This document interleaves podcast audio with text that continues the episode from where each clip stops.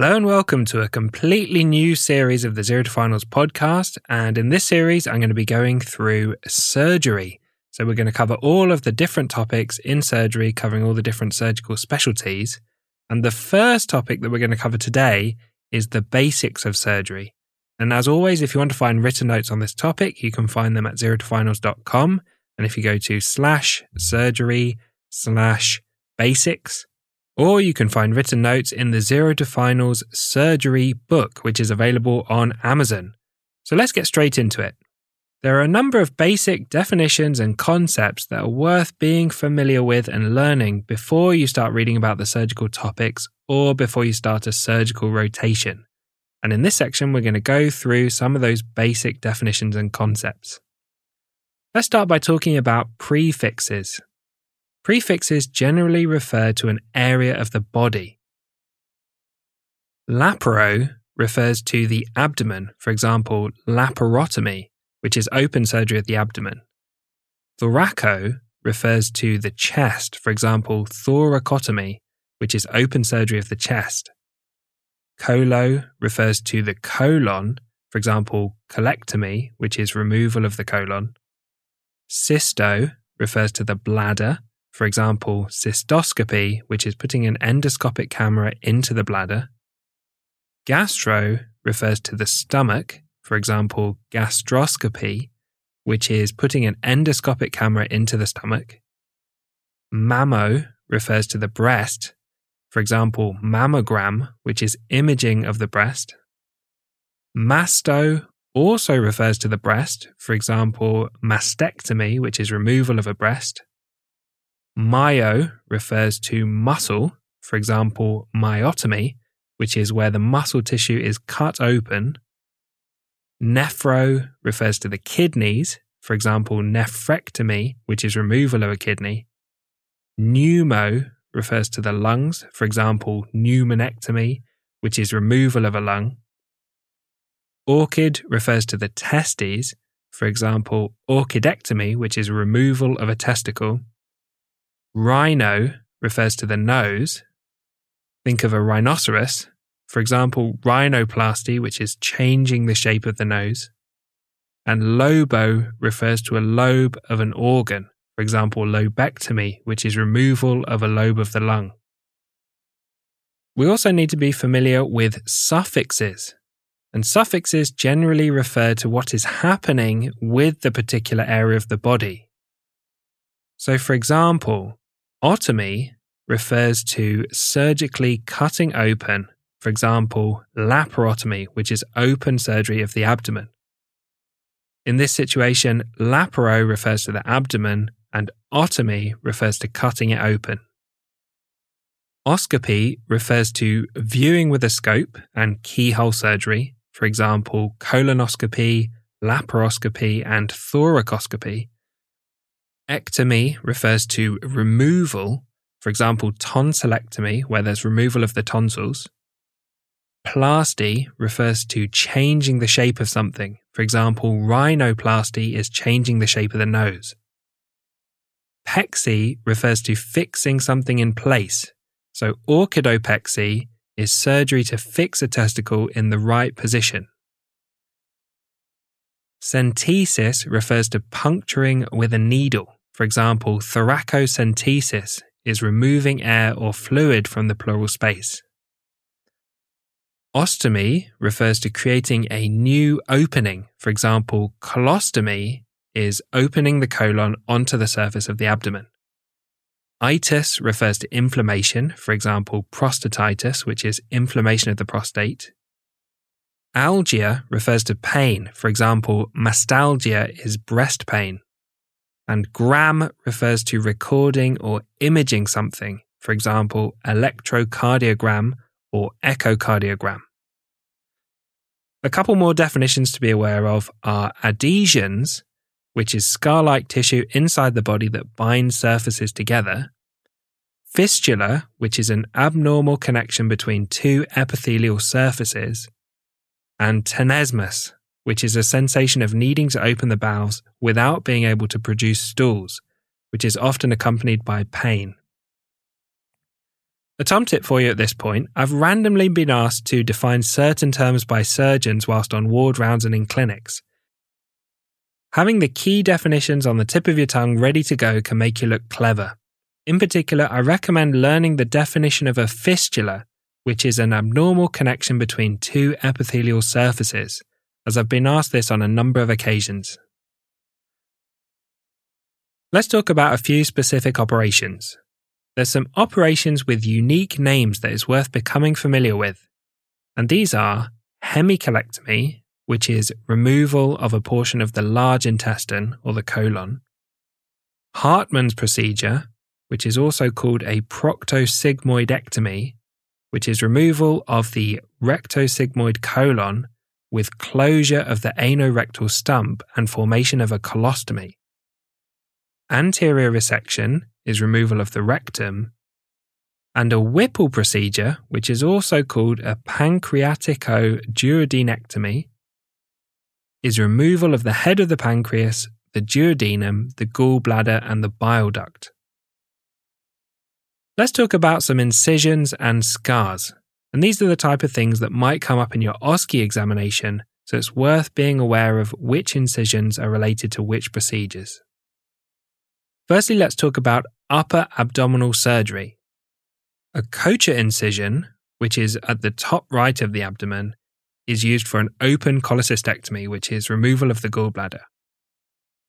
A chevron or rooftop incision, which looks like the shape of a rooftop across the top of the abdomen, is typically used for a liver transplant, a Whipple procedure, pancreatic surgery, or upper gastrointestinal surgery and a Mercedes Benz incision, which looks like the Mercedes Benz logo at the top of the abdomen, is typically used for a liver transplant.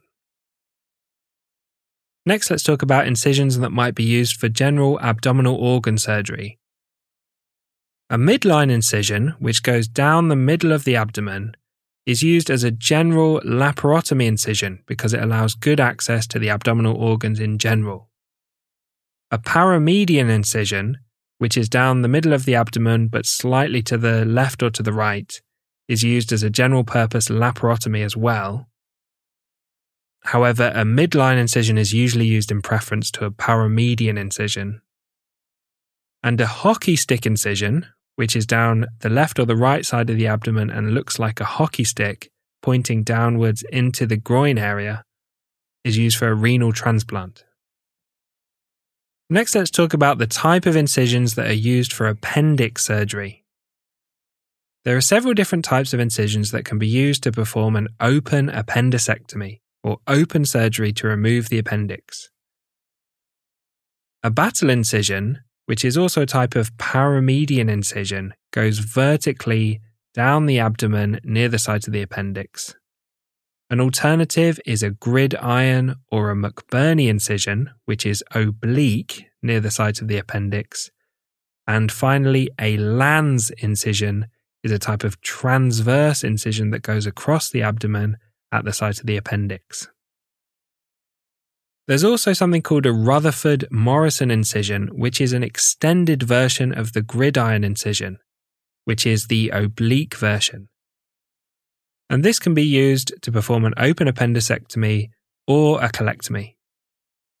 There are two types of incisions to be aware of that are used to perform a caesarean section.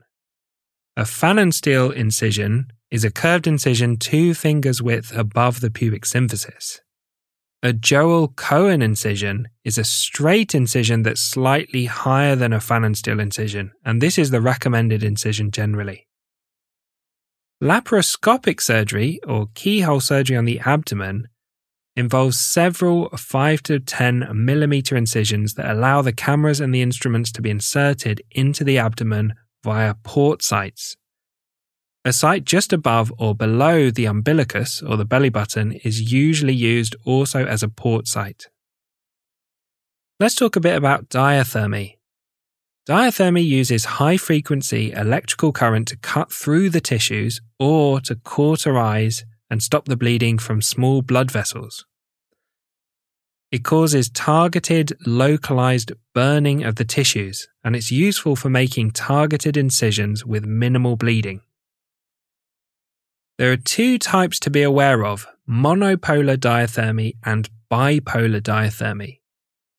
Monopolar diathermy can be used in either small or large operations. A diathermy probe is used by the surgeon and produces an electrical signal. A grounding plate or a grounding pad is placed under the leg or the buttock of the patient. And a circuit is formed in the patient's body where the electricity goes in through the diathermy instrument that's being held by the surgeon, through the body, and out through the grounding plate. At the site where the electrical energy is applied, using the diathermy instrument, it causes localized burning and tissue damage. As the electrical signal spreads through the body to the grounding plate, it becomes less intense, and so it doesn't cause damage to other tissues.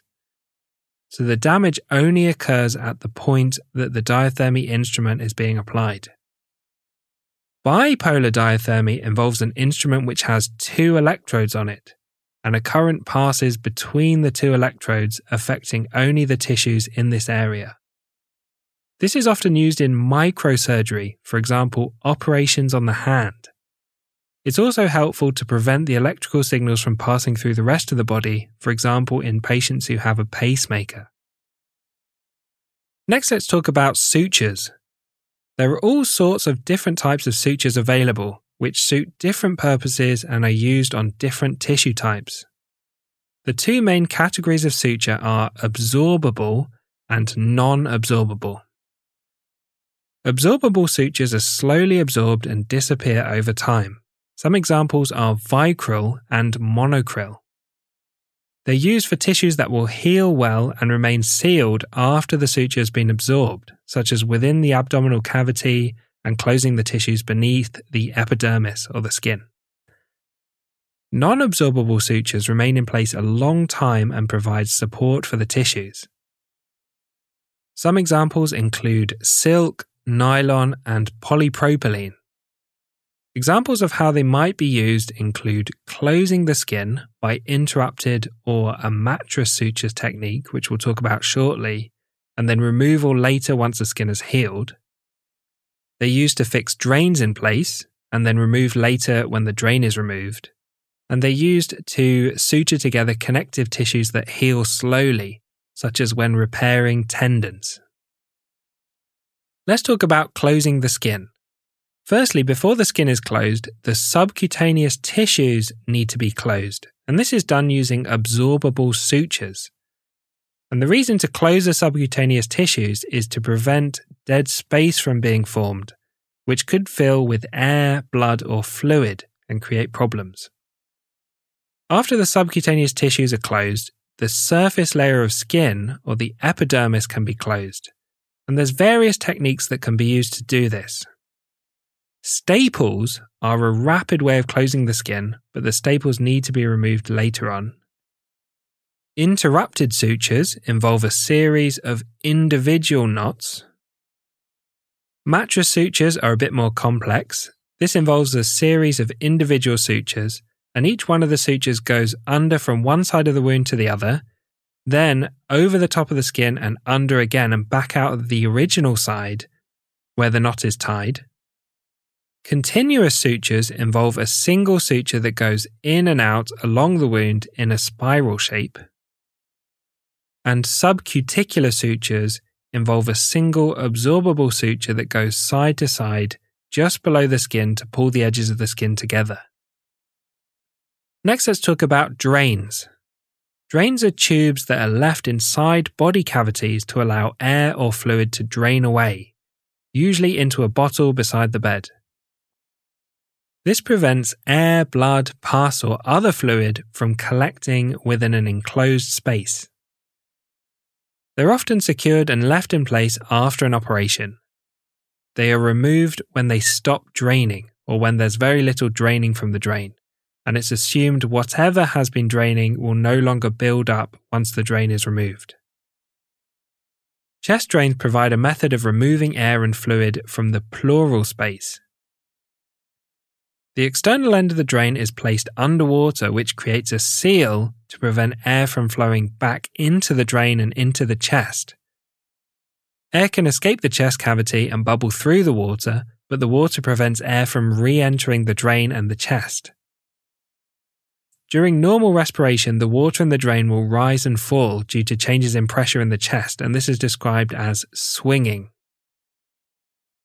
Next, let's talk about the WHO Surgical Safety Checklist. The WHO Surgical Safety Checklist, which was published in 2009, is carried out for each operation, and the aim is to reduce the risk of human error. The checklist is completed at three main stages before the induction of anesthesia, before the first skin incision, and before the patient leaves theatre. The surgical safety checklist involves multiple members of the team, for example, the theatre nurse, the anaesthetist, and the surgeon, all checking essential factors such as the patient's identity, any allergies, the operation to be performed, the risk of bleeding, introductions of all the different team members in the room, anticipated critical events, and at the end of surgery, counting the number of sponges and needles to ensure nothing is left inside the patient. Thanks for listening to this first episode in the surgical series of podcasts on general surgery basics.